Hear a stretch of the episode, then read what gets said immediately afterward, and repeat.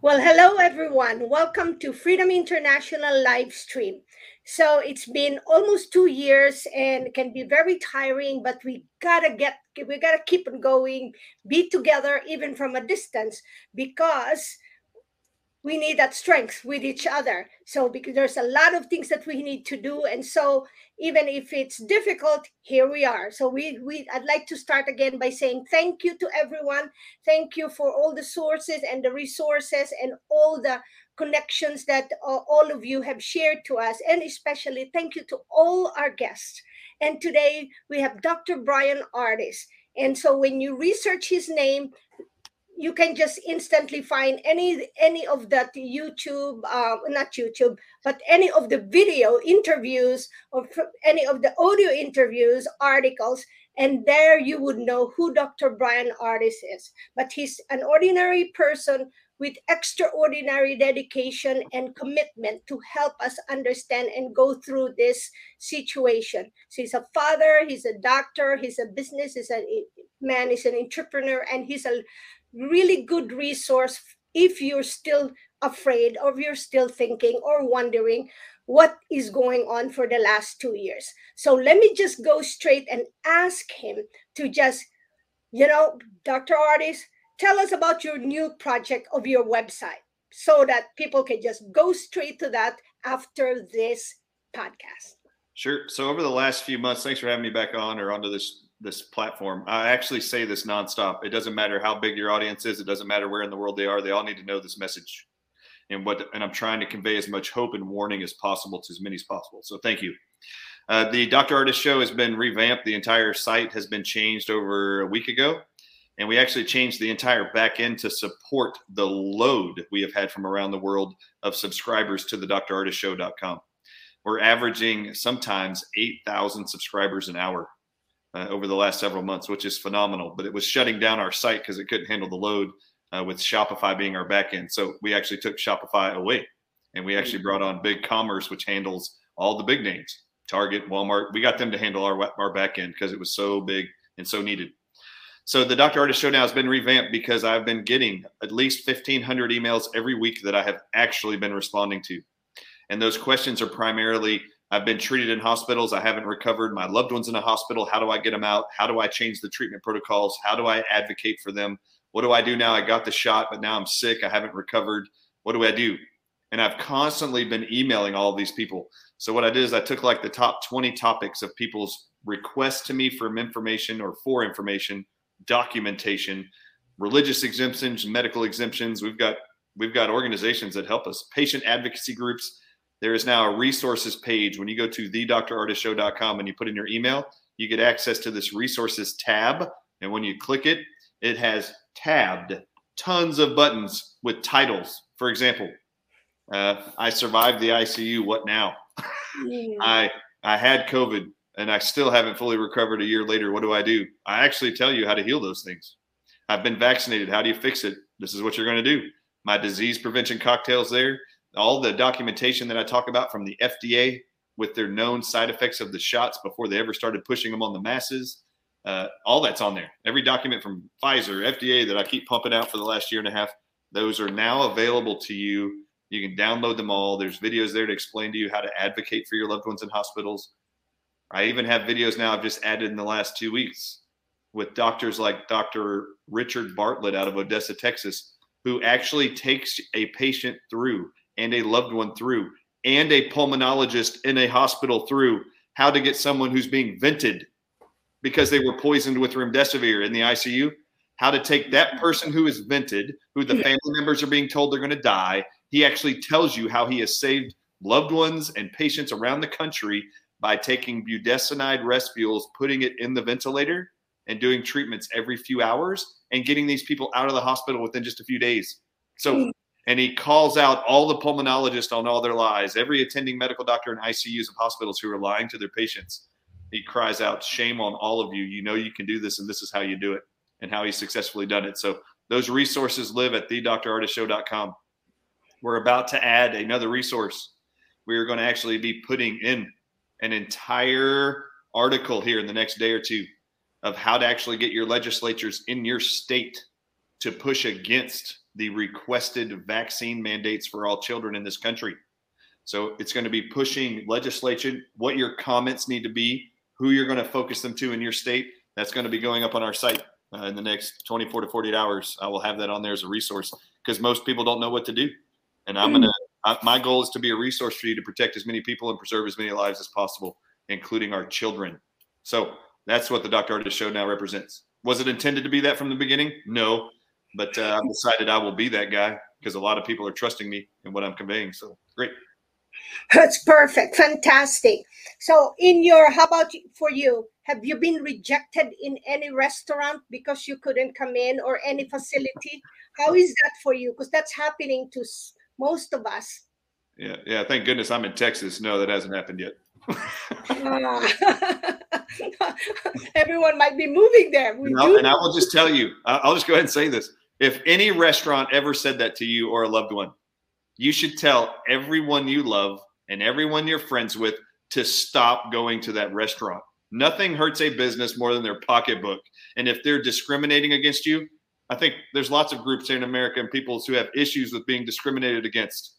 You have bodily autonomy. You have every right to choose what goes into your body. And if you're being uh, resisted the opportunity to participate in business opportunities or money transactions in a business, I don't care if it's a pharmacy. I don't care if it's Target. I don't care if it's Walmart. I don't care if it's Amazon. I don't care. If anybody's discriminating against other groups, take your money somewhere else and then tell everyone else these people are mistreating me and destroy the respect of that uh, institution or that organization. That'll get their yeah. attention. um, someone who lives in New York had this bright idea also that he said if you're in the restaurant and they start they uh, whoever is in the front at, tells you asks you for your card how about you ask them do you have immigration card for all your workers so I said, ah, that's another thing. So, you know, because you're in the city where a lot of people are, you know, having their um, workers also not legitimately that, having that employee card. So then it becomes like a discrimination against another discrimination. So um, we are really in in this massive re-evolution. I call it as a re-evolution. So for those whom who is still like struggling dr ardis like they they will only act when they are not feeling well. And yet when they're feeling well what is the best thing that they have to have at home? So for prevention or prophylaxis against worry or concern of a, a new delta variant or mu variant is that what you're asking? Mm-hmm. what can people do at home? Yeah this is easy. Ready? Here we go. Number one everybody needs to be taking three, sorry, four things I will tell you every day that you can do at home, all of you, everybody across the entire world. And I'll give you the doses. If you actually go to thedrardisshow.com and you go put in your email and go to the resources page and click disease prevention cocktail, that explains what I'm about to tell you. So you can download it. It also has dosages for children, teenagers, and adults, and then all the research backing up these four things that I'm going to mention. It's vitamin C at 5,000 milligrams every day magnesium at 500 milligrams minimum, selenium at 200 micrograms minimum, and then zinc at 100 milligrams is what I is what I recommend. Nothing stops viruses from replicating inside of cells more than zinc does by itself. So everyone needs to be supplementing zinc every day, every day. Those are the four things everybody needs to be doing at home. Now, I just also want to share a resource that is not mine. But if you go to C19C19early.com, it's just a one page site, but it gets updated regularly. On that site, you know, what's the biggest concern about people being worried about getting COVID? Why would people want to do stuff at home to prevent them from getting COVID? What's the biggest fear around getting COVID? It's death, right? Dying from COVID 19. They've all been told they're going to die, uh, but they're not. COVID 19 is not deadly, but they keep telling you it is. So it's created this fear and panic that people don't want to get COVID 19. All right, so if you go to this C19early.com page, the third graph on that page, it is all mortality rates of treatments you can do at home or in hospitals to treat for COVID 19. And it is the most successful life saving treatments ranked in order. The second one right now on the list has an 88% survival rate. Remdesivir is on that list, which is the hospital protocol mandated killing drug in hospitals right now that I've been talking about for a year and a half. It ranks 19% survival rate. Okay. The the one at the the second one listed is povidone iodine. Mm. And povidone iodine has an 88% survival rate against COVID-19 in hospitalized patient in the in hospitalized patients in this study referenced. And and and if you look to the right of each of the treatment options, it tells you how much it costs. Remdesivir at 19% survival rate, $3,200 for a treatment in hospitals. Uh, this povidone iodine that you can get at any CVS, Walgreens, Walmart, health food store, it's a buck, one dollar, and it has an 88% survival rate. So what do you do with this povidone iodine? Uh, you go to a pharmacy, CVS, Walgreens, Amazon, order it, and have it at home. And it's so proven that with just one treatment a day was the average these hospitalized patients used. They did a nasal spray with povidone iodine diluted in water, and then they gargled povidone iodine once a day, and it had an 88% survival rate. Now, what's interesting is just the last two days, this site was updated to include one that even has a 1% better reported survival rate than povidone iodine, which costs a dollar. And if you're looking at it, Right now, it is a drug that's actually being approved by Merck. And what's interesting about this drug, if you're looking at the chart, it says the average cost is 700 bucks. Now, this is a brand new, never used drug before being created right now. It's actually almost identical to ivermectin. And Merck owns and created ivermectin. But they've created this new oral pill for COVID 19 treatment that costs $700 when it only has a 1% better rate than povidone iodine for a buck? Well, I'm going to tell all of you. Do a povidone iodine nasal wash and gargle once or twice a day. Nothing's proven better to kill off the viruses of this respiratory virus that sits in your nose and in your mouth and your respiratory pathways better than povidone iodine. He might be holding it in his hand right there. But anyway, just do a nasal spray with that and then gargle it once a day, twice a day. And I'll tell you what my sore throat gargle's been for 15 years in practice now. I've actually told every patient this every time uh, strep throat season, flu flu season came around, pneumonia season, whenever they start getting their scratchy throat, this is actually what I told them. I had a sore throat gargle recipe I handed them every day in practice. And it was this povidone iodine, four drops, four, in 12 ounces of water with a tablespoon of sea salt poured in it and a tablespoon of hydrogen peroxide and gargle it every 10 minutes and you'll kill the entire symptoms within 24 to 48 hours. So when when you see now that povidone iodine has had a research study proving its effectiveness to clear out this virus, it's good against bacteria, it's great against viruses. Do that at home and combine that with your vitamin C, magnesium, zinc, and selenium. Uh, I can't think of anything more powerful than doing that combination of those five things. And they're all super cheap. None of them cost as much as remdesivir that's going to kill 30% of all of you in a hospital. This oral drug created by Merck, the trial research says it has an 89% success rate. The mechanism of action is identical to ivermectin, but even on this mortality rate chart, you'll see ivermectin is only boasting like a 55% survival rate in hospitals. Oh. COVID iodine, 88%. You can't beat it. Rock and roll. And, and it's available around the world. Oh, and, oh, oh, oh, I do need to touch on something. Uh, for 15 years, I've been recommending povidone iodine. And people 15 years ago would start going into pharmacies and looking for it because it's over the counter. And then they stopped being able to find it over the counter. And they would call my office and go, Dr. Ardis said that you could get it over the counter. And then I found out, you know, meth is a big deal around this country. Lots of people like cooking meth. Did you know povidone iodine is a ingredient inside of making meth? So what they started doing was restricting it from being sitting on the counter where you can just walk in and buy it. It is still over the counter. You don't need a prescription, but I'm just going to lay this out for you. If you go into looking for povidone iodine in a store or a pharmacy and you don't you don't find it over the counter, just go to the pharmacist and ask for it. They've got it behind the counter. You just have to show them your driver's license because they're tracking how many people are buying how much povidone iodine because maybe they're meth heads So just go show them your driver's license. They'll scan your license and then give you a five to seven dollar bottle of povidone iodine. The entire bottle. It's like this big. I have bottles in each of my homes. I have two homes. Each of them have a bottle of this. I've had those same bottles for over 10 years. That's how long it lasts. Just so you know. It'll last a long time. Average cost a buck. This is just to help you. Very true. And when I was still working in ICU, Dr. Ardis, um, at one point they restricted us really from using a lot of the povidone. It was not wasn't as much available. But when I get it, it's one of my favorite thing that I mix when I have to wash my ICU patient. I mix it in the bath and then they'll all be smelling good and they won't at least they won't be high risk for any bed sore. But that's one of my favorite that hydrogen peroxide which they limit also.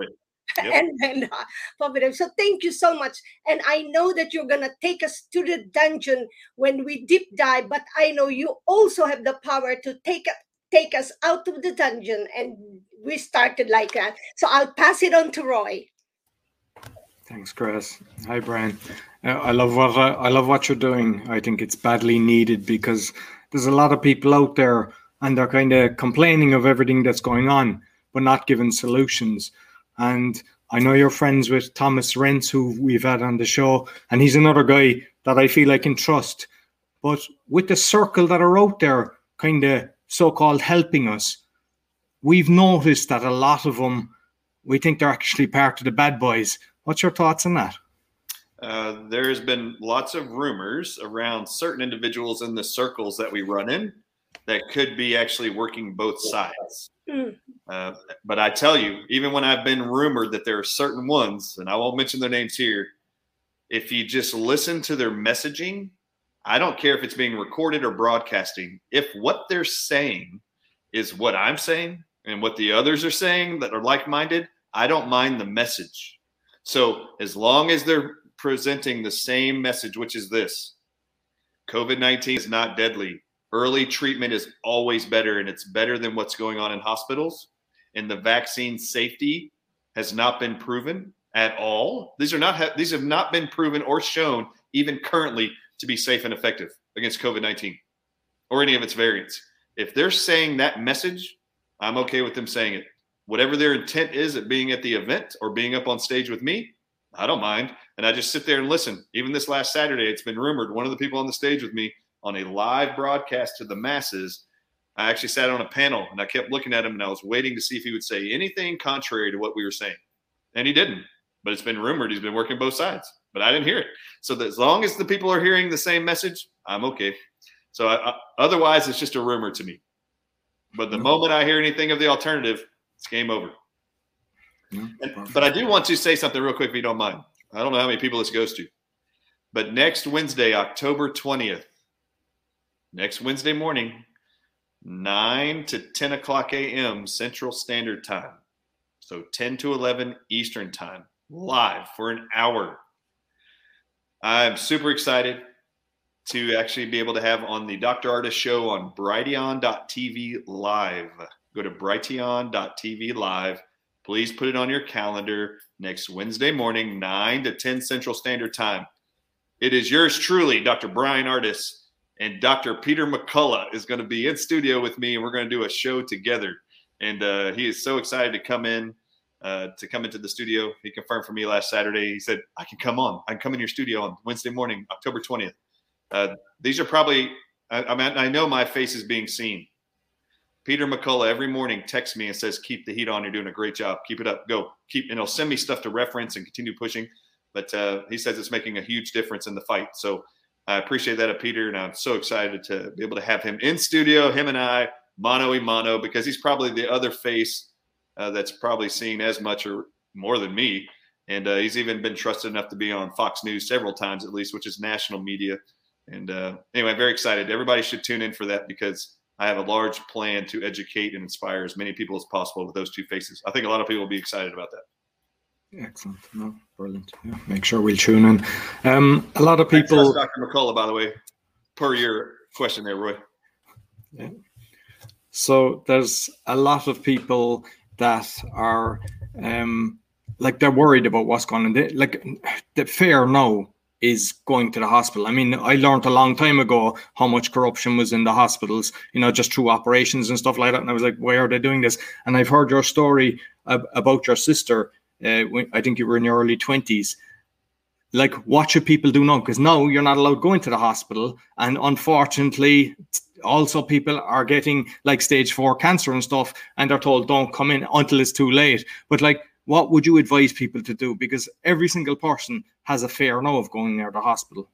Yeah, I'll just say right now, if if you don't have something broken, like a broken bone, if you don't have a bullet inside of you or an arrow sticking out of your body that requires life-saving emergency room care, that is the only reason right now that any American should be going into a hospital. Is if they have a big old gashing wound They've been in a car wreck, something's broken, some body parts barely hanging on. The life saving emergency room care of our American healthcare system is the only one I trust right now. So, if it's any other reason, if you've got cancer, you're not dying tomorrow.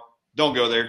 You're, you've been living with cancer for years. So just hold on. There is no rush for you to go there. Chemo and radiation poisoning is not beneficial, and you don't need to get that in a hurry. Uh, if you got COVID 19, I've said it from day one stay away from the hospitals. There are early treatment options, and there are groups of people at home who can protect you. Please listen to me. The message has always been the same. I'll ask this panel here of three other people. What is the mortality rate for SARS CoV 2 for the entire world's population that has been infected? What's the death rate percentage wise? well, it's between 99.4 and 99.998 survivable. So it's the inverse of that. So it is less than 1% of the entire world that's got COVID 19 is going to die. Do you know what 99% of all the other people that really did die in that 1% group, do you know what they all had in common? They were in hospitals being poisoned to death. The rest of them all stayed home. So if the death percentage and mortality rate of the infection or the virus that has gone around the entire planet, infected 7 billion people, if less than 1% of all of them died, why would you want to go into a hospital to be treated with a drug that has a death rate higher than the 1% infections death rate? It makes zero sense whatsoever. Do not go to the hospitals. They're going to lie to you. They are going to kidnap your loved one. They're not going to allow family members to come in. They're going to put them on remdesivir. They're going to shut down their kidneys with remdesivir, pump them full of IV fluids that are going to, when you shut down the kidneys, now their body's going to retain the water and they're going to flood that individual's water, sorry, their lungs with water and drown them to death with what's called pulmonary edema. And then they're going to say the solution is to vent this individual. And then over the next five to 10 days, they're going to say your patient's not going to make it, your loved one's not going to make it, they're going to die. 30% of all people treated 65 years and older. 65 years and older in America. 30% of all of them treated have died from remdesivir poisoning, being treated with remdesivir. However, less than 1% of the entire world dies from this SARS CoV 2 infection.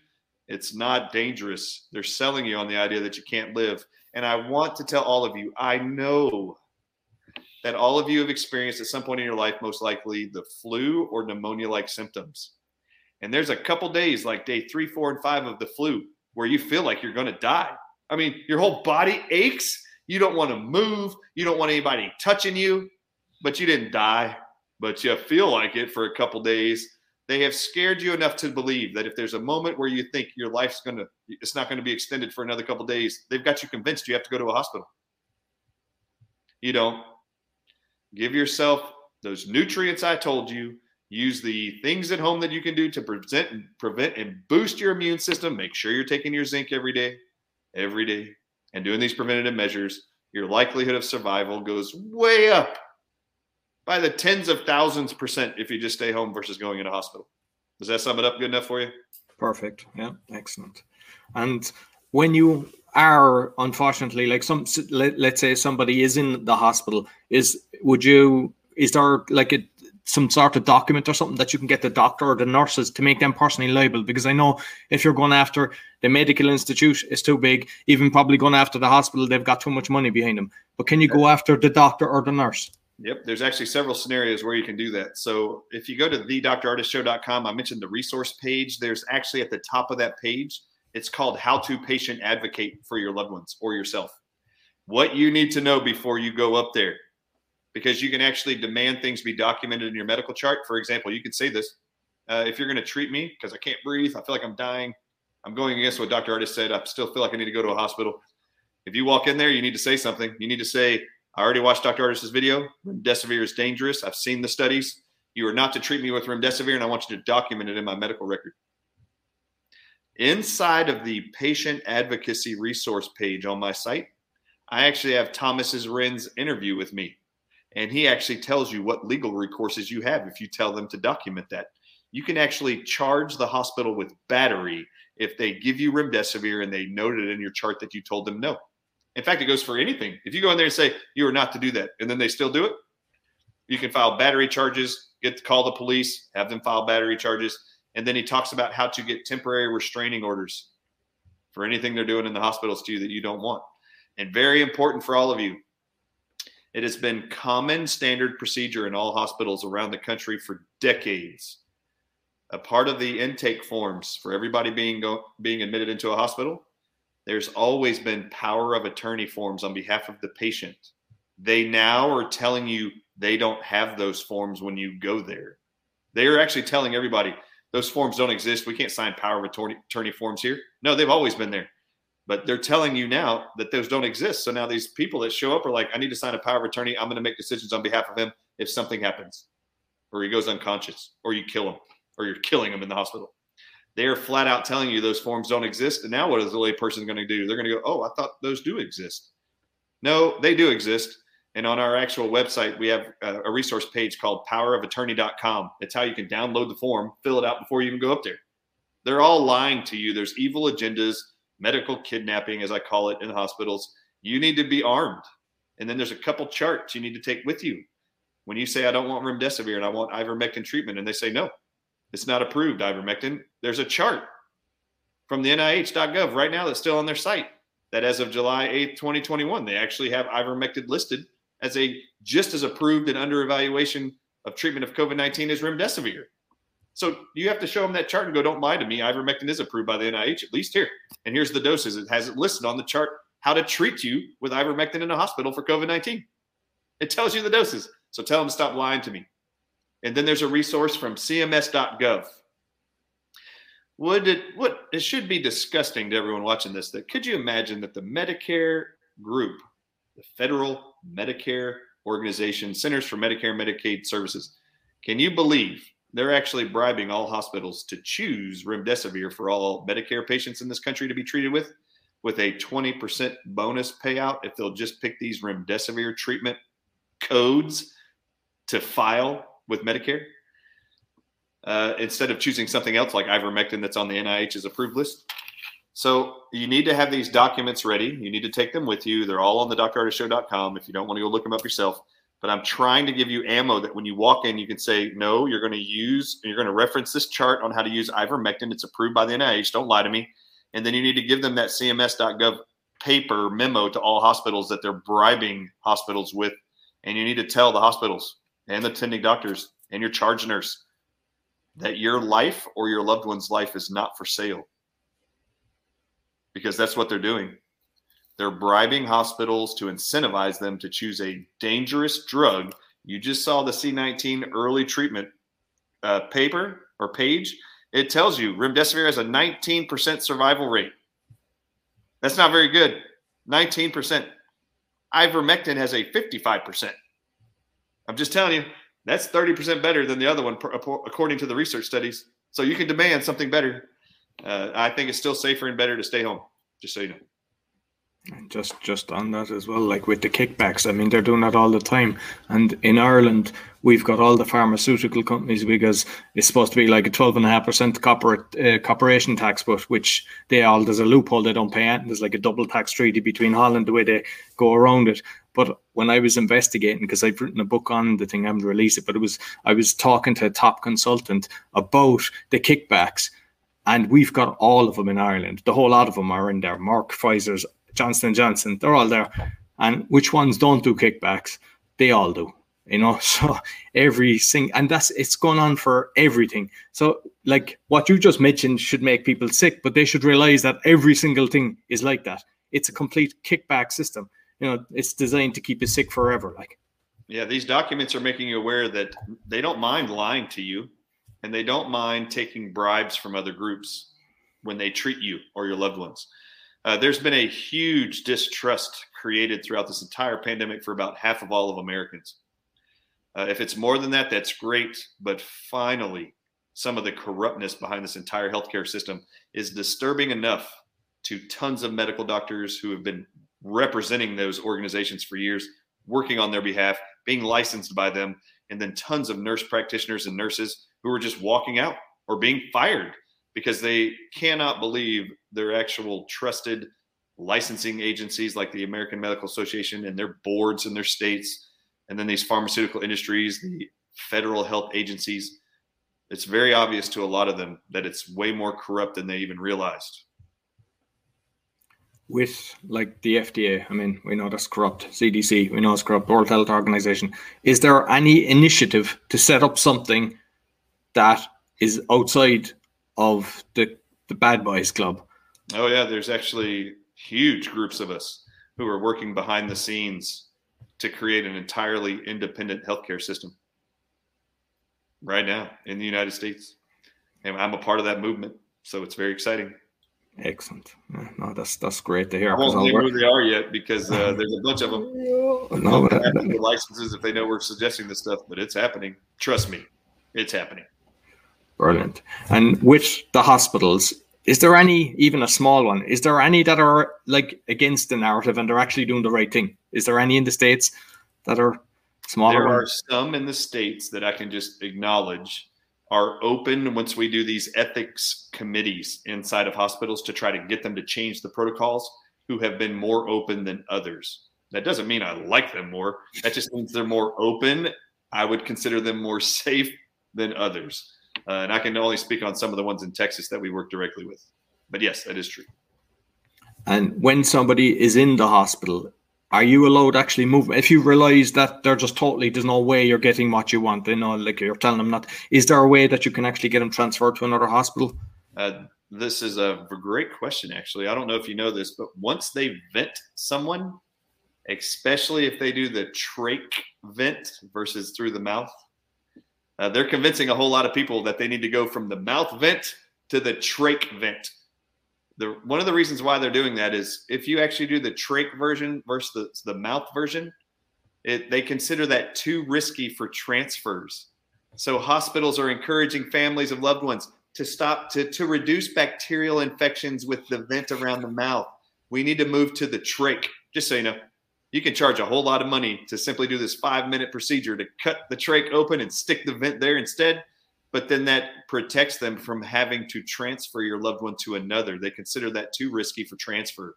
And we're hearing that from hospitals who are willing to receive a patient from another hospital. And then they will ask, How are they vented? Is it by mouth or trach?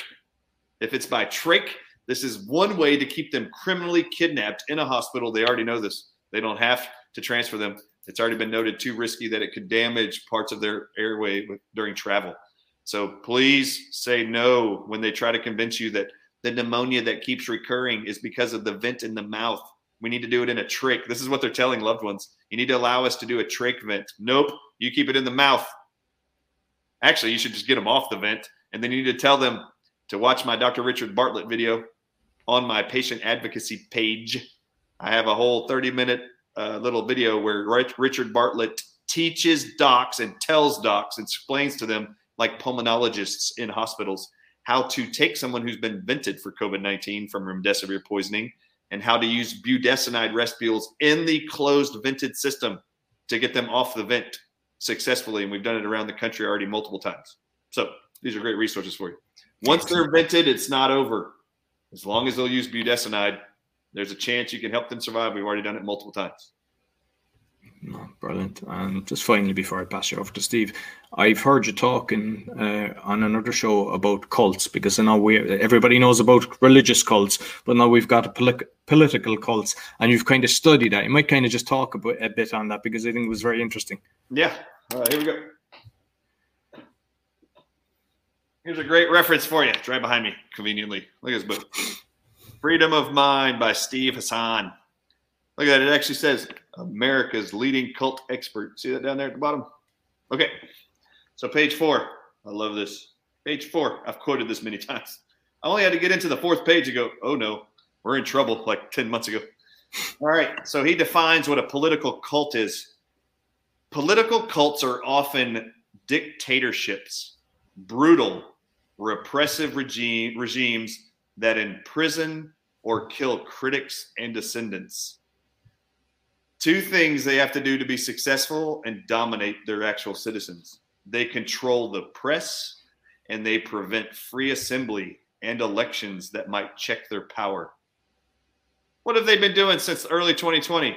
They've been controlling the entire press, censoring any other narrative, and then preventing free assembly with lockdowns. This is how political cults function. Uh, not me. I didn't say it. I'm not a cult expert. I just read cult experts' books. Freedom of Mind. So I read these books actually to try to determine. I knew I was going to be in the media a lot. I wanted to know how can I actually convey a message uh, and how do these cult experts say that loved ones trying to rescue someone who's in a religious or political cult or commercial or therapeutic cult, those are the four types. How do you successfully get them messaging that will resonate with them beyond the brainwashing to get them to know that you love them, care about them? And uh, if you've seen a lot of my media interviews and my on stage interviews, I actually will say out loud, the only reason why I'm doing this is because I love you. You know why I say that? Because Steve Hassan said your message has to come from a a love or kindness or caring message. It can't be angry. It can't be belittling of the people who are stuck in the cult. They don't know they're even in it. So you can you to be successful, you have to come from a place of love and kindness, or it never works. If you come with anger, anger, belittlement, judgment, he says it actually forces them deeper into the cult and separates them further from you. That's a part of that cognitive dissonance.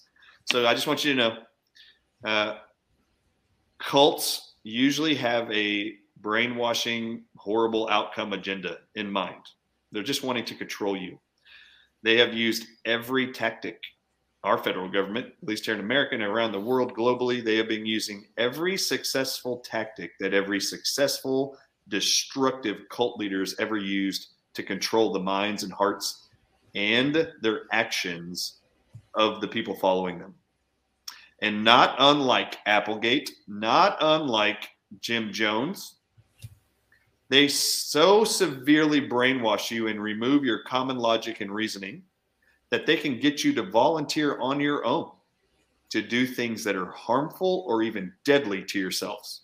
They have these people so convinced, just drink my Kool Aid. He didn't even give it to him. Jim Jones, in his case, he's like, look, it's going to be best that we all just kill ourselves right now. Just drink this Kool Aid.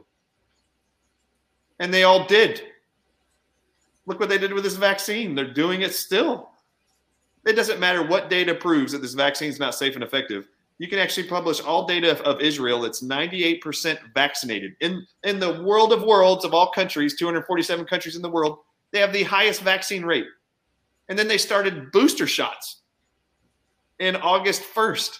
They, right now, having now had three shots to the majority of their population, and no other countries even close to these statistics, they now have more COVID cases than they ever did during the pandemic. And they now have more hospitalized COVID 19 victims in their country than they ever did at the highest peak in the pandemic.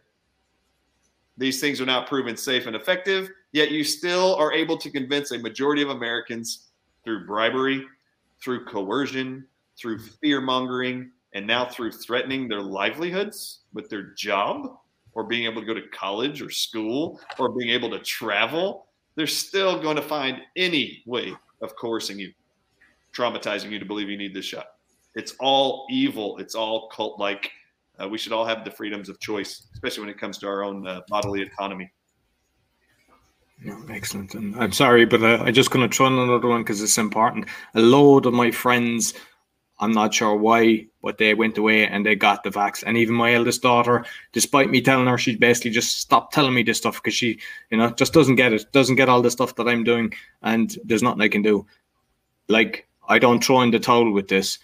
What can be done if they did get the vax? Yeah, I actually created what's called the C19 disease prevention cocktail specifically for people who got the COVID 19 shots and those who are being shed on or transmitted by those who were not vaccinated but were around vaccinated people because it's a real thing. We already know this was proven.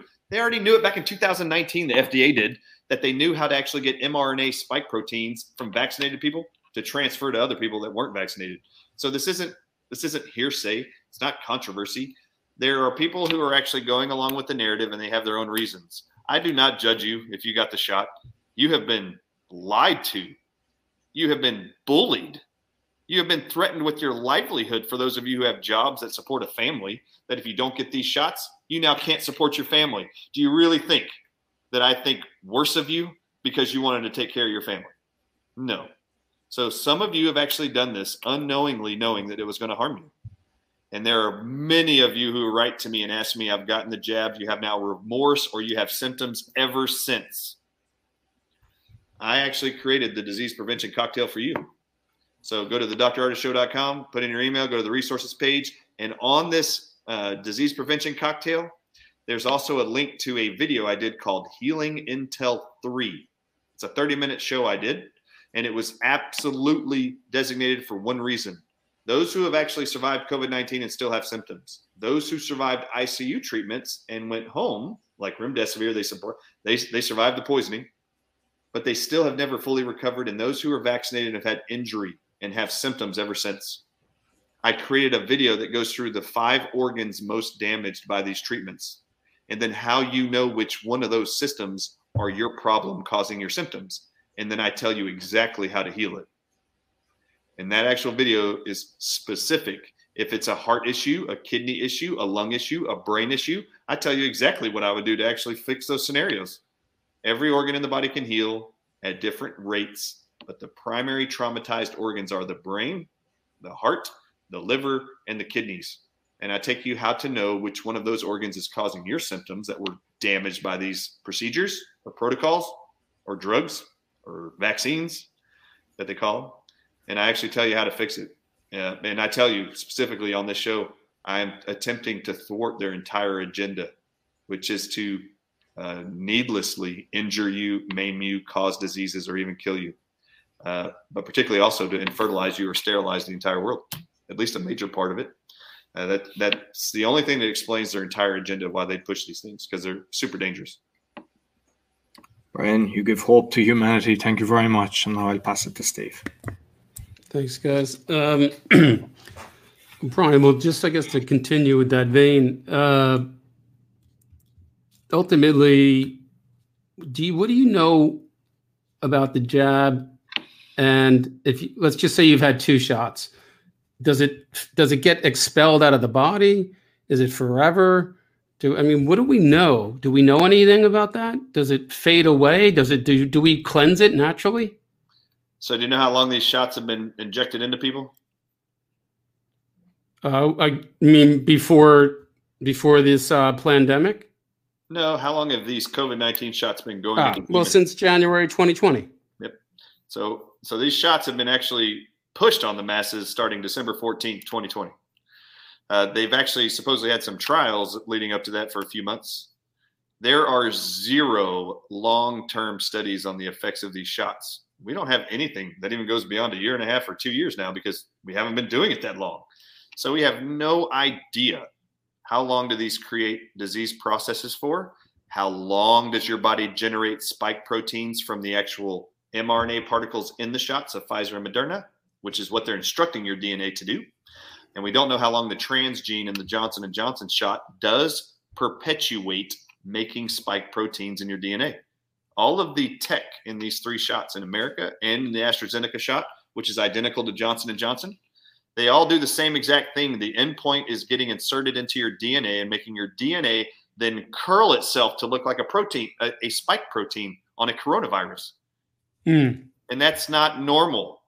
That doesn't look like your normal DNA genetic uh, genome, and so your. Well, I mean, I mean, we know it's it's ninety nine point seven percent average mean survivable, so it's not needed. Yeah, why would yeah? Why do we need this shot anyway? Right? Why do we need protection from something that kills less than one percent of all people, which is less than the flu, less than lightning strikes, less than and, and Yeah, and the thing I like about you is I like to keep it simple. The the injection doesn't stop infection shedding or spreading. So yeah.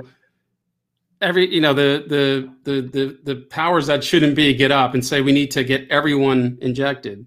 Yeah. Right. Yeah, let me, let me uh, and everyone in there, everyone in there, you know. So here's the question: How does something that doesn't stop infection shedding or spreading make anybody, any person, any restaurant, office, or airplane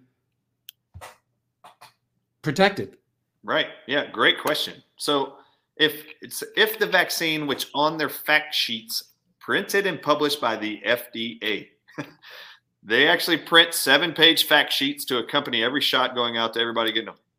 On those fact sheets, it says for Pfizer, Moderna, the Comirnaty FDA supposed applicable application, sorry, approved vaccine for America that's not even in America. So on all these fact sheets, it actually states these shots do not prevent you from getting COVID 19 infection, and they do not stop you from transmitting the infection to somebody else. It's only been proven or shown to decrease your risk of going to the hospital for COVID 19 infection. Now, I want to define this for you. It's only stating that it's 96% effective for the for the Pfizer shot to reduce your risk of going to the hospital. That's what it is. Well, if that's what it's doing, that's called a treatment, not a vaccine. That's called it's being used as a treatment for COVID-19 infection. Now, I just gave you the C19early.com page. I just want you to know there's already other successful treatments for COVID 19 to keep you from being hospitalized. Ivermectin, hydroxychloroquine, and this povidone iodine thing I just gave you. These things are treatments. Guess what those treatments are for? To reduce your risk of hospitalization for an infection. You don't need the shots. The shots, if they're just a treatment, why are we signing up to go get it? If it doesn't stop you from getting the infection and does not prevent you from transmitting it to others, it's saying it's going to continue to spread the infection around the world. These shots do. They don't stop that from happening. Well, why are we pushing this on the entire world if it doesn't stop us from doing that? Ivermectin is proven to stop the disease process of COVID 19 in 63 studies in 48 hours or less.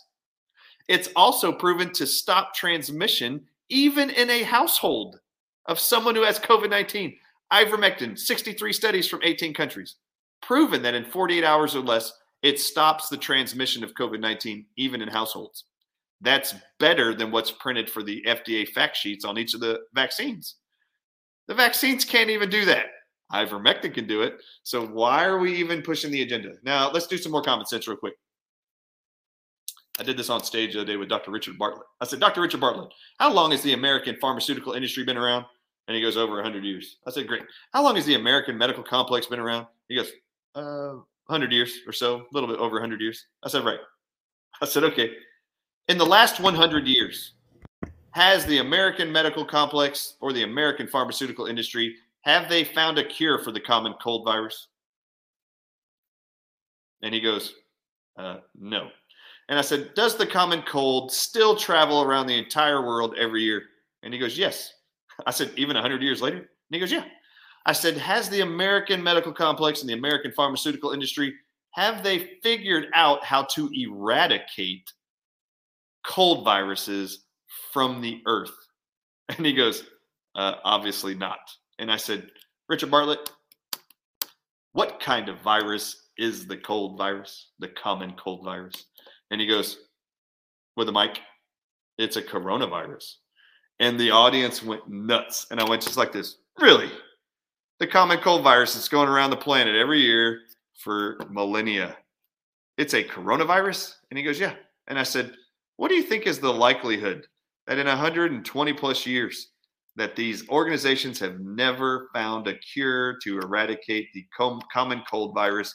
What do you think are the chances that within seven months, when this new cold virus has now been made aware of and found, infecting the whole world, what do you think are the chances that when this these organizations in 100 years haven't figured it out, what do you think are the chances that four different pharmaceutical drug companies, Pfizer, Moderna, Johnson & Johnson, and AstraZeneca, what do you think are the chances that now all of a sudden all four of these in seven months found out a way to stop the spread of a common cold virus and eradicate it from the whole planet. And their solutions need to be injected in everybody on the planet. I said, What do you think are the chances of that? And he goes, uh, Obviously, zero. And I said, Yeah. So uh, if they've never figured it out before, they definitely haven't figured it out now. You're being sold an idea to get a drug with some other agenda. They've still never found a cure for the common cold. Then I went like this. Now, Dr. Bartlett, is there even a vaccine for the common cold? And he goes, nope, those have never been proven safe or effective ever against the common cold. I said, right. So there's no vaccine agenda every year for the cold virus. I said, but there is a virus that seasonally every year goes around the world. And we have organizations like the CDC and the FDA telling the entire world they need to get vaccinated to stop the spread of this one virus. And I said, and Dr. Richard Bartlett, this vaccine agenda has been going on for 50 years. Has the American medical complex, the American pharmaceutical companies, and our federal health agencies, have they figured out a way in 50 years of vaccine campaigns to eradicate the flu virus from the entire planet? And he goes, no. And I said, really? Except for last year. I said, really? They haven't figured that out yet? Uh, what's the chances they've done it now in seven months? And he goes, there is none. And I said, great. Use some common sense here. Don't be naive. It's never happened in history. They didn't figure it out in seven months. Uh, you're being sold an idea. This is deadly. Less than 1% of all people have died. Stay home. You're going to live. Yeah. Well, you know, the flu is back and there's no, they're pushing the flu vaccine. So, um, of course they are. Oh, and, and, and you know, what's funny is, um, you know, Michael Jordan in, in 96. Well, let's go, let's just circle back to what you said. Coronavirus discovered by a, a female in the UK in 1962, the, the human strain. Uh, the coronavirus is the common cold, as you said, discovered the human form discovered in 1962. We've all had it. And, you know, everyone gets the flu. And Michael Jordan was playing in 1996, and the news was marveling how he was infected with the flu, but was still going to play, you know, for the championship game. So meaning, meanwhile, he's going to be close to people and interacting with a flu strain, a common cold strain that you know millions of people die from every year, but we just don't don't know about it. And you know, I mean, it's just basically pe- people are you know in in our circles everything's inverted, right? So there's there's there's really never been a a an emergency Nope, never. In fact, you've all been lied to, especially here in America by the CDC. They tell you every year 30,000 to 60,000 people died in America from the flu. They flat out lied to you. Every year I know of for the last 20 years. What they are giving you is information from what's called the CDC's morbidity and mortality report. They actually collect, this one agency, all reasons why everybody died in America. And they publish a document each week, and then they combine them all in an annual report. Since I started printing that report in 2004 through 2010, it's like 170 pages. Every year I'd print it out and I would hand it to my patients just for one reason. They'd ask me, Dr. Ardis, do I need to get the flu shot this year? The elderly would ask me that. And I'd go like this, well, why would you get the flu shot? and they would go, well, my medical doctor told me I should. And I'd go, yeah, but why did he tell you you should? And he'd go, well, he told me 30,000 people died last year of the flu in America. And I'd go, well, did they? This is no joke. What I would say. Well, did they? And he they would go, well, I don't know. That's what the news is saying. Also, I said, so you saw it in the news, and your medical doctor told you? Yeah. Do you trust the news and your doctor? Yes. Okay, great. Can I show you how many people died last year of the flu? And I would pull out that report and hand it to them. I never had to convince them otherwise. I just handed them the report, and it had two dog-eared tabs sticking out on page 17 and on page 120 of this report every year. So what they do in the beginning of this report every year, this is how they deceive you. It's how they're doing it again. This isn't new to the CDC. They've lied to you every year about how many Americans are dying from the flu just to sell their flu shots. So uh, what I would do is I would just hand this report to them and I would go open the first tab. And the first tab would be directed to a section in the beginning of the report. The first part of the report is categorized diseases that cause death. For example, heart disease, and it would give you a total 350,000 people died but it would show you in that category that that category include uh, plaques, uh, myocardial infarction, which a blood clot causing a heart attack, cardiac arrest, strokes. All of them are included in that one lump uh, category. And then it would have respiratory illnesses, causes of death, RSV, ARDS, uh, pneumonia, and the flu all together, and it would give you a number. And then when you go into the body of the report, it actually separates them all out. So the respiratory illnesses would be divided between respiratory syndrome, RSV, ARDS, acute respiratory distress syndrome, pneumonia, and the flu. And it would give you the actual numbers. From 2004 to 2010, there was never a printed number higher than 242 people died of the flu in America. Wow. What I, number- I always thought about that because everyone I had ARDS from a complication with my appendix, and um, I almost died. So I'm pretty familiar with it, and I've actually learned subsequently that vitamin C intravenously megadose would, Oh, would make figure. it go away. Um, so, so I just want you to know, I would just show this to people, and I'd go like this. So, how many people died in America of the flu? And they would go 240. and I would go, okay. So, is that what your medical doctor told you? No. Okay. So your medical doctor lied to you. What did the news say? 30,000. Okay. Did the news lie, lie to you? Yeah. Do you know where the news got their information? The CDC told them a number. What number did they give them? And they would go back to the first tab, and it was the collection of respiratory illnesses, the majority of which was always 95% of the total was pneumonia. yeah. So then I would look at the patient as they were looking at the pneumonia numbers next to the flu numbers, the actual numbers, and I would go like this. So, of the two, the flu and pneumonia, which one of those two conditions do you think you should be vaccinated for? And they would go, I said, if any. And they would go, obviously pneumonia. And I'd go, great. Do you need the flu shot? Uh, no. All right, good. So I didn't need to tell you that. The CDC can tell you that. I just want you to know the CDC has been using this damn lie Yeah. skewing data and then lying to the media for at least the last 20 years I'm aware of. Well, that's a you know that's a good thing because I'm I'm often I always say that it's hard to get people to come out of their hypnosis because there's so many pieces to this tapestry. Yeah. You, you need so many pixels to see the picture of Sure. this diabolical inversion of everything. And um, And then it gets what I wanted to say, what's that? Then it gets more disgusting. When I wanted to know why are they lying to people? Why are they pushing these flu vaccines if people really aren't dying? And why are they giving this incorrect Yeah. statistic to convince Yeah. people to get it? Wouldn't it? Well, I was I was wondering when did you when did you wake up? Because I know your father-in-law was murdered in 2020. Oh yeah. So I've So- already known about all this stuff for the last 20 years that these federal health agencies have been lying. I've just been doing it in person, one on one with families. I didn't think it was my job to convince the entire world you're being lied to. I was just going to present information sitting in front of me with my patients one on one. And I would just hand them the stuff. and they'd come to their own conclusions like I did. Great. Yeah, So, so I just I, you to I've, I've gets a little talked about my awakening process as like you know it's like I saw one video on World Trade Center seven when in 2012, and that was it. I was totally asleep before that. But then you know one thing led to another, and I'm I'm like as I'm peeling layers of the onion off, I'm like ah this can't be true, and I keep peeling, and like it it not only is it true, but it gets worse, and it never got better. Yeah, so it was shocking to Thomas Renz. Let me just tell you. Thomas Renz files an injunction against the CDC because the CDC he found documents in March 2020 that actually was allowing hospitals to get paid and incentivized that if someone came in this was the stipulations from the CDC they would say to all hospitals in March 2020 they put out a memo to all hospitals. If someone comes into the hospital and they test positive for the flu but they test negative for pneumonia and they test negative with the PCR test for COVID 19.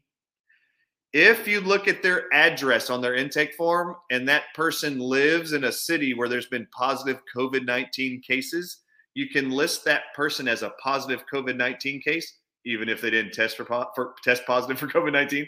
You can actually like to code them as a COVID 19 case over the flu and we'll actually pay you 20% more for that Medicare actual bonus. Now, uh, you have to understand, Thomas Renz and I are in the media. We're joined forces when he comes out with this. Just miraculously, we happen to have the same publicist working for us.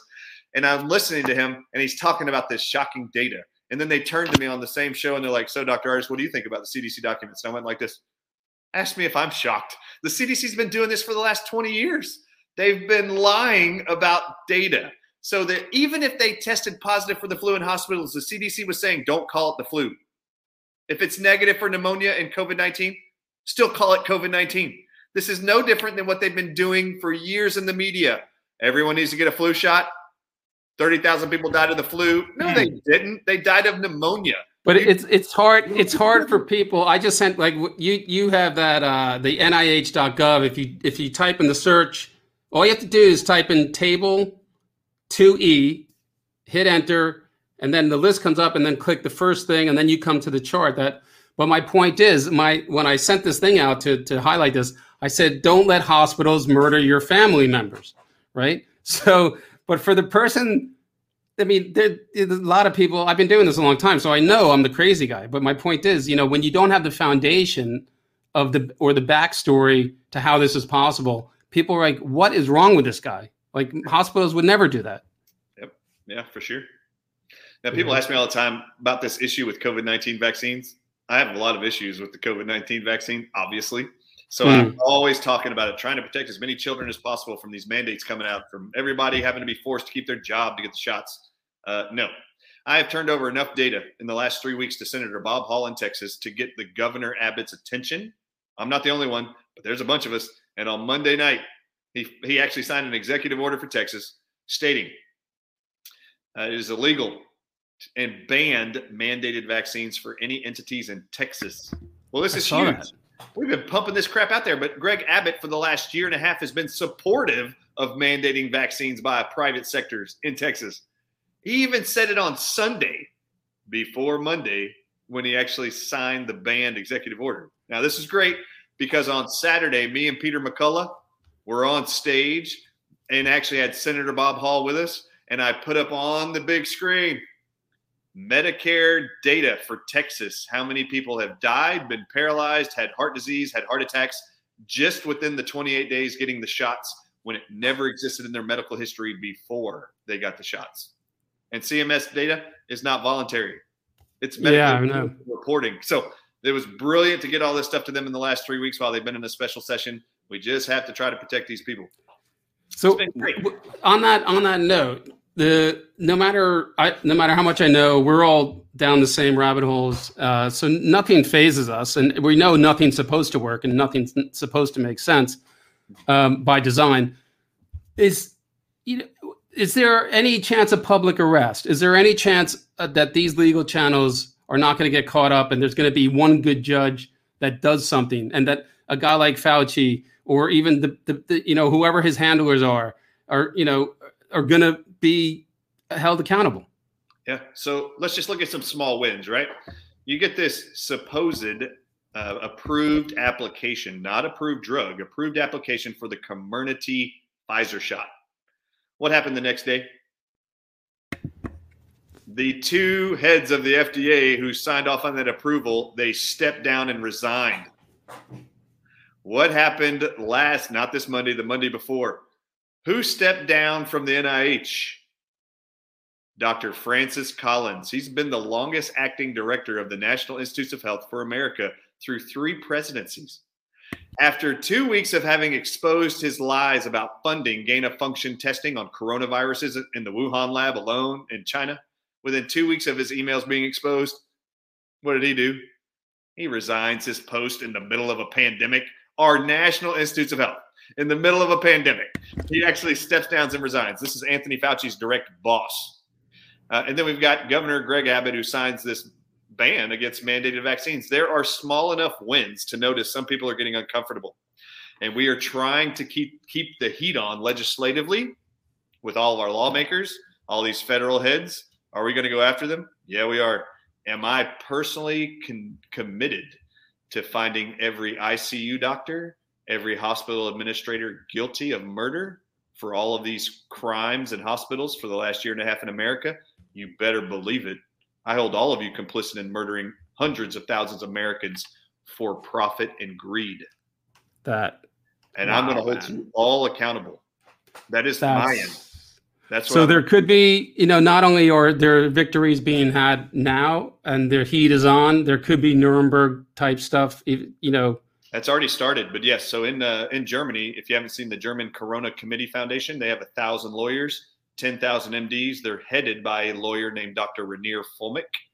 I've mm. already turned over all my data from the FDA and from uh, Anthony Fauci's known research studies supporting. He knew these were going to be killing people on a mass scale. I turned all over that in a deposition to all their attorneys and their group like four months ago, but they've already started suing the World Health Organization for crimes against humanity. That that lawsuit's already started. They're in the middle of doing all that, and they're already establishing wow. the aspects of the Nuremberg 2.0 trial. So yeah, they're determined. I'm determined. There's a bunch of us determined. Wow. So um, time's ticking on. Just one thing. The sort of going back to the jab. There's a Dr. Zandre Botha out of South Africa, and um, she's been doing microscopy of blood for I think 20, 30 years. And uh, she said every single patient of hers that's had the injection has the same uh, weird thing going on, in the blood. And uh, she also apparently, and I don't know if all this is true, I'm assuming it is, that she was able to get a vial of, or a semi empty vial of one of the uh, jabs from Johnson. And she put that under the microscope and she could see self assembling. They didn't say it was graphene oxide. Uh, but, but it looked, it was like something that had in, some weird sort of intelligence and it was growing and it had like a hexagon shape. And so not only was the blood destroyed, so I'm like from what you know, is every jab doing this to the blood or that's or that's just one section of the blood and it's not that bad or we don't know. And no. and and then and then I asked, does this stuff leave your body? I mean, this stuff that was in the vial looked alive. It looked like it had, you know, and it was forming um, it was growing it was self-assembling that's the word i was i forgot so it was self-assembling so it's like you know i already asked you does this leave the body and we don't know but it's like the blood's destroyed and there's all we know there's autoimmune issues and people can't breathe my girlfriend's brother you know he fell down at work he can't work now they're running hundreds of tests and i'm telling her the tests aren't going to show anything because this is nanotechnology right you know, and they're not even linking it to the the jab. So I'm wondering, like, is this if you get this if you get this injection, is your blood fucked? Yeah, it is. So I can speak from someone I personally know who does all this kind of testing. It's uh, Dr. Ryan Cole out of Idaho, and he's got what's called Cole Diagnostics, and he's been able to show exactly what's occurring in the blood. He can actually show you that the t- tumor necrosis factor that helps stop your body from growing cancer cells in your body or tumors from growing. These shots have ingredients that destroy your ability to manage and keep down cancer growth in your body. He can prove it. Uh, it destroys it. He's seeing unparalleled ever. He's he has done personally 500,000 microscopic reviews of cancer patients and pathologist reviews under a microscope. He's never seen such detrimental effects to tumor necrotic factor damage and cancer outgrowth spreading throughout the body and blood changes. He, he takes you through all that. He's the pathologist. He's the expert in that stuff. Jesus. So just enough here. We know that there's enough damage from these. I will say, I do not believe that all the shots are the same. I do not think all the same ingredients are in all the Pfizer shots. I do not think all the same ingredients are in the Moderna shot. I do not think all the same ingredients are in the Johnson Johnson shot. When these actual companies were awarded emergency use authorization for their shots, you're allowed during that period to add to, take away, change those formulas the whole time until the FDA approval process is stamped. Then you cannot change your formula unless you fund yourselves your own research and clinical trials to prove these are still efficacious and then give them their label review of the ingredients you changed. So they're going to have to spend money to do that later. I think these companies don't mind at all being inside of an emergency use authorization. When these shots started, Moderna had two patented ingredients inside their shots. When the emergency use authorization started December 14th, 2020, there's now seven. We don't even know what they are. They haven't had to be disclosed. We don't even know what's in them. So you have, I think all of them been changed. I think the majority of the first shots that went out were actually saline solutions. I don't think they had anything in them, which I think was allowing for a reduced side effect or adverse event from the shots. Uh, and you could also say these aren't going to protect you or prevent you from transmitting this infection, yeah, it's just salt water. That's what I personally believe. I just have to tell you, that's what I think. I also think these are the lots that have been actually given to uh, our federal government executives and congressmen if they took the shots. wow. No way. There's no way they took the real vaccines. No. There's I mean, way. you can even see the needles like fake. Yeah. On they're, some they're, of they're not doing that. So uh, I actually think that's this is what the emergency use authorization is to their benefit because we know they could change them. Moderna's already changed them since they started, uh, hmm. and I hmm. don't think they're all the same. And uh, anyway, all right. So I mean, so and trust Ryan Cole with his diagnostics because those that have the actual real ingredients listed on the fact sheets, hmm. like for example, mRNA in the Pfizer and Moderna, polyethylene glycol 2000 in those two shots, the trans yep. gene inside of Johnson and Johnson that's on the fact sheets, and then the polysorbate 80 that's on the list for the Johnson and Johnson shot. It's also in AstraZeneca. These are very dangerous neurotoxic chemicals in the shots. Mm. And Ryan Cole and Cole Diagnostics has already been able to prove multiple parts of your body are damaged. And yes, it's already proven the spike proteins you generate on your own from these mRNA shots and transgene shots, those are proven to shed and transmit from you, the vaccinated, to the unvaccinated. So that's already proven. Mm. This isn't new or controversial or conspiracy theory. This is already proven. It's already done. Yeah.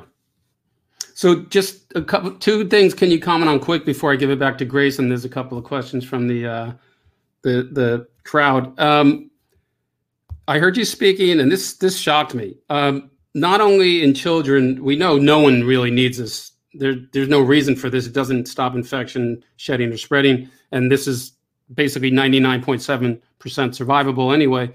But you mentioned something about you know, uh, Guillain-Barré, Guillain-Barré, GBS syndrome, um, and then you mentioned um, transvoice, transverse myelitis, and then in children, and then you mentioned there's a new disease, swelling of I think the spinal cord in the brain, just for children, that is happening from this. And I was like, I can't remember what it was, but I mean, can you just quickly comment to tell people that this is real and this is something new, and it's a, it's not only your GBS and myelitis, transverse myelitis, crippling and paralyzing things.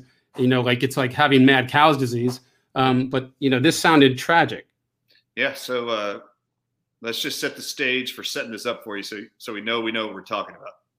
So you mentioned Guillain-Barré syndrome, GBS. This is a neurological condition defined as ascending paralysis, which means from down up. So legs become paralyzed and then your arms become paralyzed and then half your faces and many of them will go paralyzed like Bell's palsy or a stroke. That's Guillain-Barré syndrome. When the FDA published what reporting side effects they knew would start getting reported to the government in a document they created, the FDA, in October 2020, the first listed side effect that they knew would start being reported to the government was Guillain-Barré syndrome. They knew that this was going to be a side effect from the COVID 19 shots when we start pumping them out. And we're going to start looking into government databases to determine how safe and effective these shots are. And they had a list on a slide called Slide 16 of what they knew were the most serious side effects that were going to be, be start reporting to the government as a result of injuries from the vaccines, the COVID 19 shots. And they were just having an organized meeting with all the heads of the FDA to let them know this is the side effects we're going to be looking for. We're going to do a seven day review when the shots go out. This is the FDA's document. It's called rapid cycle analysis. Every seven days, we're going to be looking for these side effects and how many are getting reported to the government to decide are these shots safe and effective for Americans? Well, just so you know, it's now September, it's now October 14th. Uh, we still haven't seen one of these seven day reports on efficacy or safety since December 14th. But they said in their own report they were going to start doing this in October of 2020. All right, so Guillain Barre is listed as the first known side effect. We just defined what that is. Uh, also, we talked about transverse myelitis. That's the fourth one on that list, the bullet point transverse myelitis. That's permanently being paralyzed from the waist down for life. Now, Guillain-Barré syndrome, 60% of all people who get it, if they do intense therapy for a year, they can recover the majority of their loss of movement. However, that still leaves 40% are physically paralyzed for the rest of their life. I consider that almost half of you. I, I don't consider that a healthy thing. Now, just so you know, these are two neurological paralyzed side effects from the COVID 19 shots.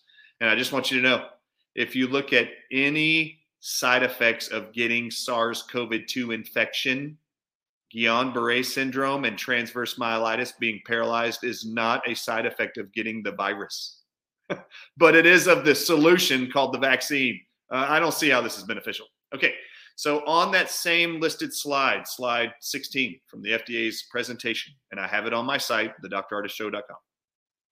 It's called the FDA CBER presentation, dated October 22nd, 2020.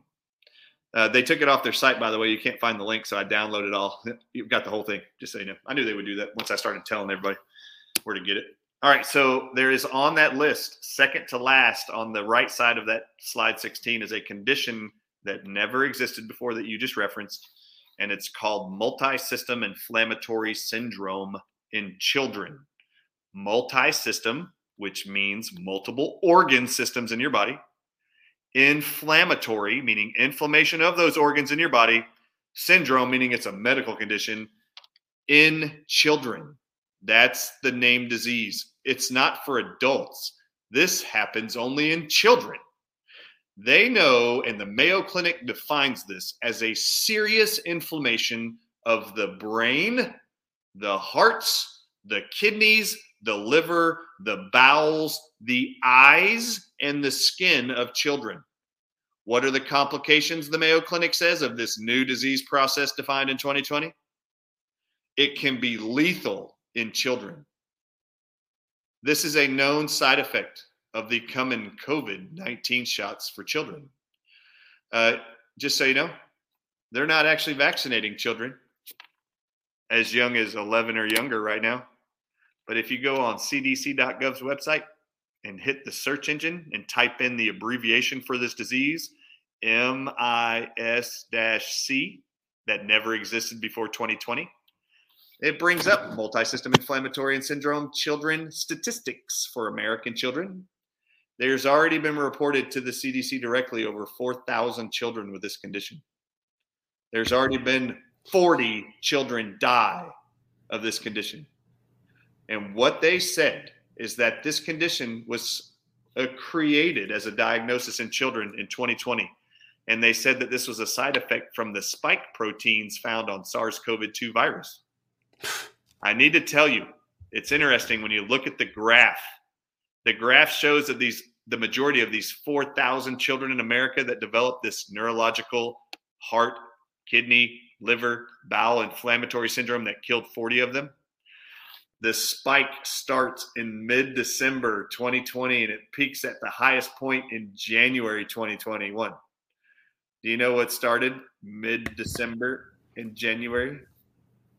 They started vaccinating the parents of all these children. And those spike proteins from the vaccines are shedding on these children. It wasn't during the pandemic that this all started to be a big deal for 4,000 children.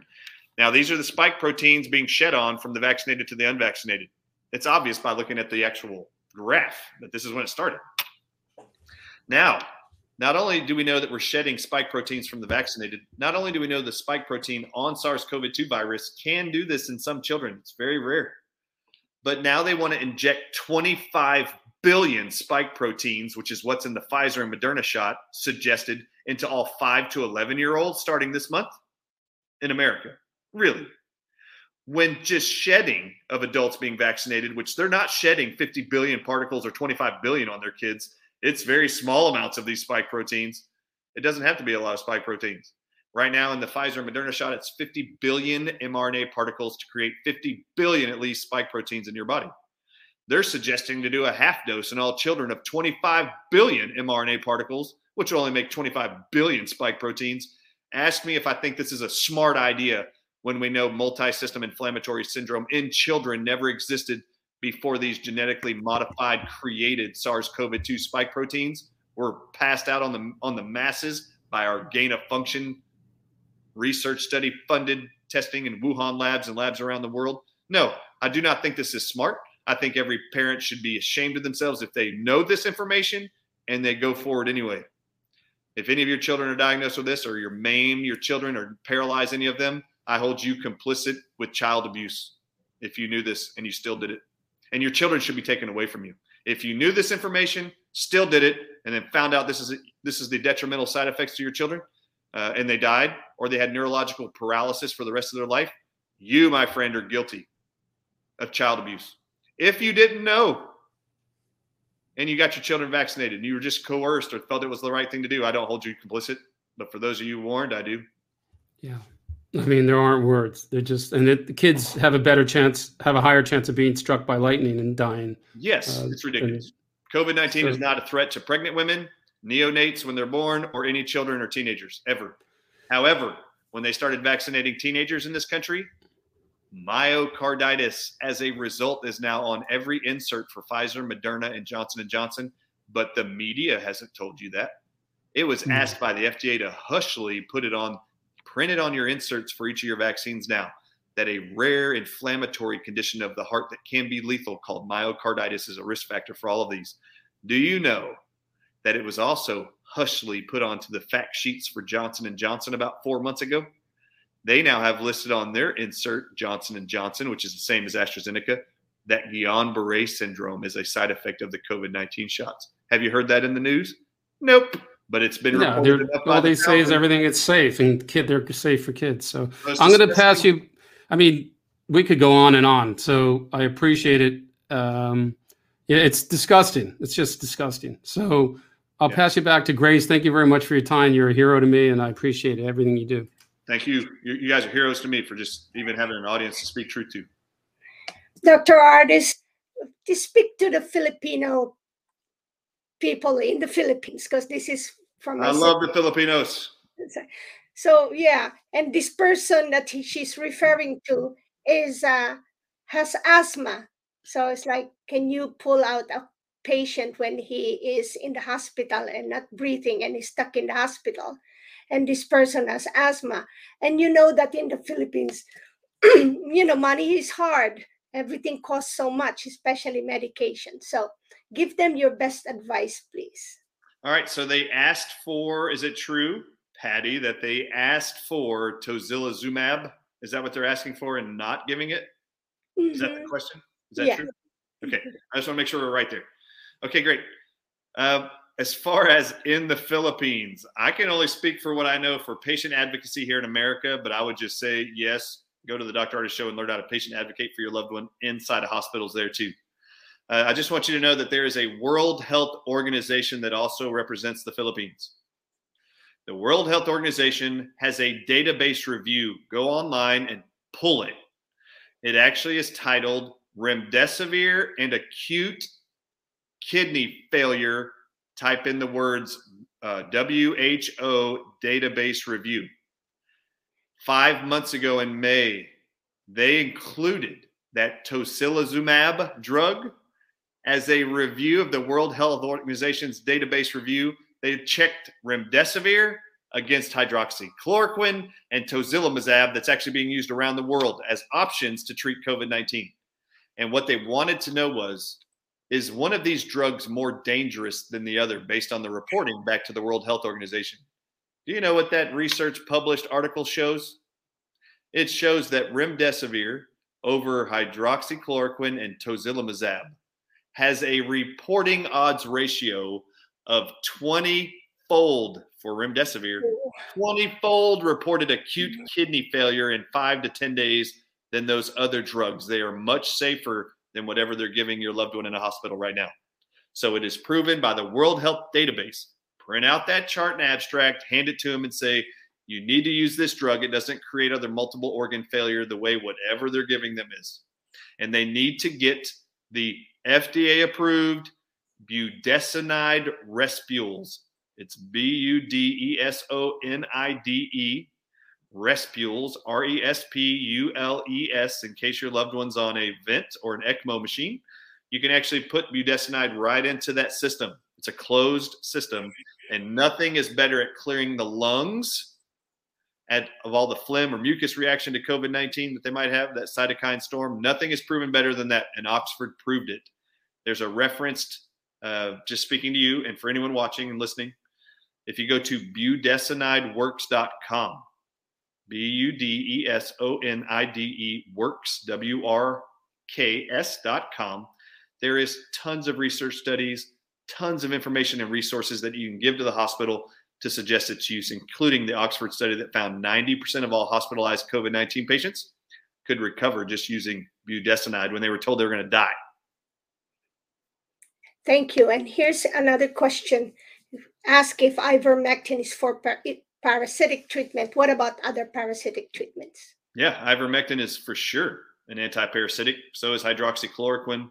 Uh, any of the fenbendazole family, bendazole family drugs are actually anti-parasitics. They're actually designed to rupture the eggs of parasites. So drugs like ivermectin and hydroxychloroquine can kill the worms on the opposite end of those cycles. Uh, so yes, it is an anti-parasitic. Ivermectin and hydroxychloroquine as medications are anti-parasitics. Okay. However, they do have a side benefit that makes them very valuable to help get people over viral infections. They have this mechanism of action called being a zinc ionophore. Both hydroxychloroquine and ivermectin actually help assist push zinc into your cells, which is the known mineral to stop all replication of all viruses inside the cells of your body. So that's why these are beneficial. If you find ivermectin and hydroxychloroquine aren't working, it's generally because zinc supplementation isn't going in with it. Number one, they need to be on zinc. If you're going to use ivermectin or hydroxychloroquine, that's the benefit. I hope that answers that. Yes. And the last one is um, about Dr. Cohen and Dr. Kaufman, and I think it's more than the two of them claim that the vaccine has not been isolated. And if that's true, could this be a bioweapon? And uh, yeah, so I'm going to actually change that statement. They actually are asking about the virus not being isolated, uh, not the vaccine. So Dr. Cowan and Andrew Kaufman's claim that the vaccine has not been isolated. That's the virus, is what they're referencing. Uh, there is actually vaccines. They're for real, but they aren't really vaccines. Those exist. Those have been uh, created by a whole bunch of companies. But the virus, I will just tell you, I was with Dr. Ryan Cole on Tuesday night, just two nights ago. And I'm in a dugout of a baseball stadium where him and I, Dr. Mercola, and Dr. Marble are going to be speaking to an audience in Pensacola, Florida. I'm in the dugout ready to go up onto the field. And I said, Dr. Cole, what do you have to say about these people? He has his own path lab, pathology lab. He's a pathologist. I said, What do you say to people who say the virus has never been isolated? In the dugout, he had his little uh, laptop and he goes, Well, let me show you, Doc. And he opens this research study and he goes, uh, It's already been isolated. And I said, Did you isolate it in your lab? And he goes, Nope. He goes, The virus has really been isolated. It is a real thing. And I said, Well, you haven't isolated in your lab? And he goes, No, you have to be a level three pathology lab to have the technology to isolate viruses. I'm only an L2 lab and I, or level two lab. And I was like, oh, okay. I don't know the difference of that stuff. So he pulled up this research study. He goes, no, I've already been pushing this out to the media and letting them know it is a real virus. It really has been isolated. I mean, if it didn't and wasn't, wouldn't it even make you more angry that we've spent $40 billion doing gain of function testing around the world on something that doesn't exist? Uh, no, it really exists. Viruses really exist. Uh, I have a hard time with those claims. Well, thank you. And uh, is there anything more that you want to make an announcement? But your viewers from the Philippines, like Patty says, thank you to, and then all the others, thank you for everything that you do. Okay. Yes, um, I want um, everyone in the Philippines to know I love you. You're phenomenal mm-hmm. human beings, and I've had tons of Filipino family members that are my patients. I've been in their homes multiple times to celebrate life events and eating all of their wonderful food. They're just some of the most amazing people I've ever met. I actually endear them. There's a bunch of them here in Texas in the Richardson area, not too far from where I live in Plano, Texas. And uh, I just have uh, the utmost admiration for their family values. They're all very close knit people and uh, they honor and love each other, which is what I'm trying to convey to the world. Uh, I wouldn't be doing this if I didn't have the utmost respect and love for humanity. And that's really what I'm trying to project as much as possible. And to all of you, yes, thank you so much. And I know most of you are doing your things little by little in small ways. Like I, as I said, like my sister, Dr. Ardis, that's Patty. She goes from house to house to her friends and have a conversation. She goes to the ministers and have a conversation one on one. So just it's like visitation. So, I'm doing the same thing, except it appears I'm showing up on people's screens all around the world. and so thank you. And Dr. Ardis, take, God bless you and take care of yourself and kind regards to your whole family. We'll do this again next time, next year. Maybe it would be a little bit better theme. Yeah, all right, so I just wanted to let everybody know on this call that uh, I love you, admire you. You're all heroes to me too. So, uh, audience, whoever's watching, trust these three. They're phenomenal. humans. Thanks, Dr. Ardis. Thank you. We'll get you. the word out. We'll get the word out. Your word out. I appreciate it. Thanks. All right.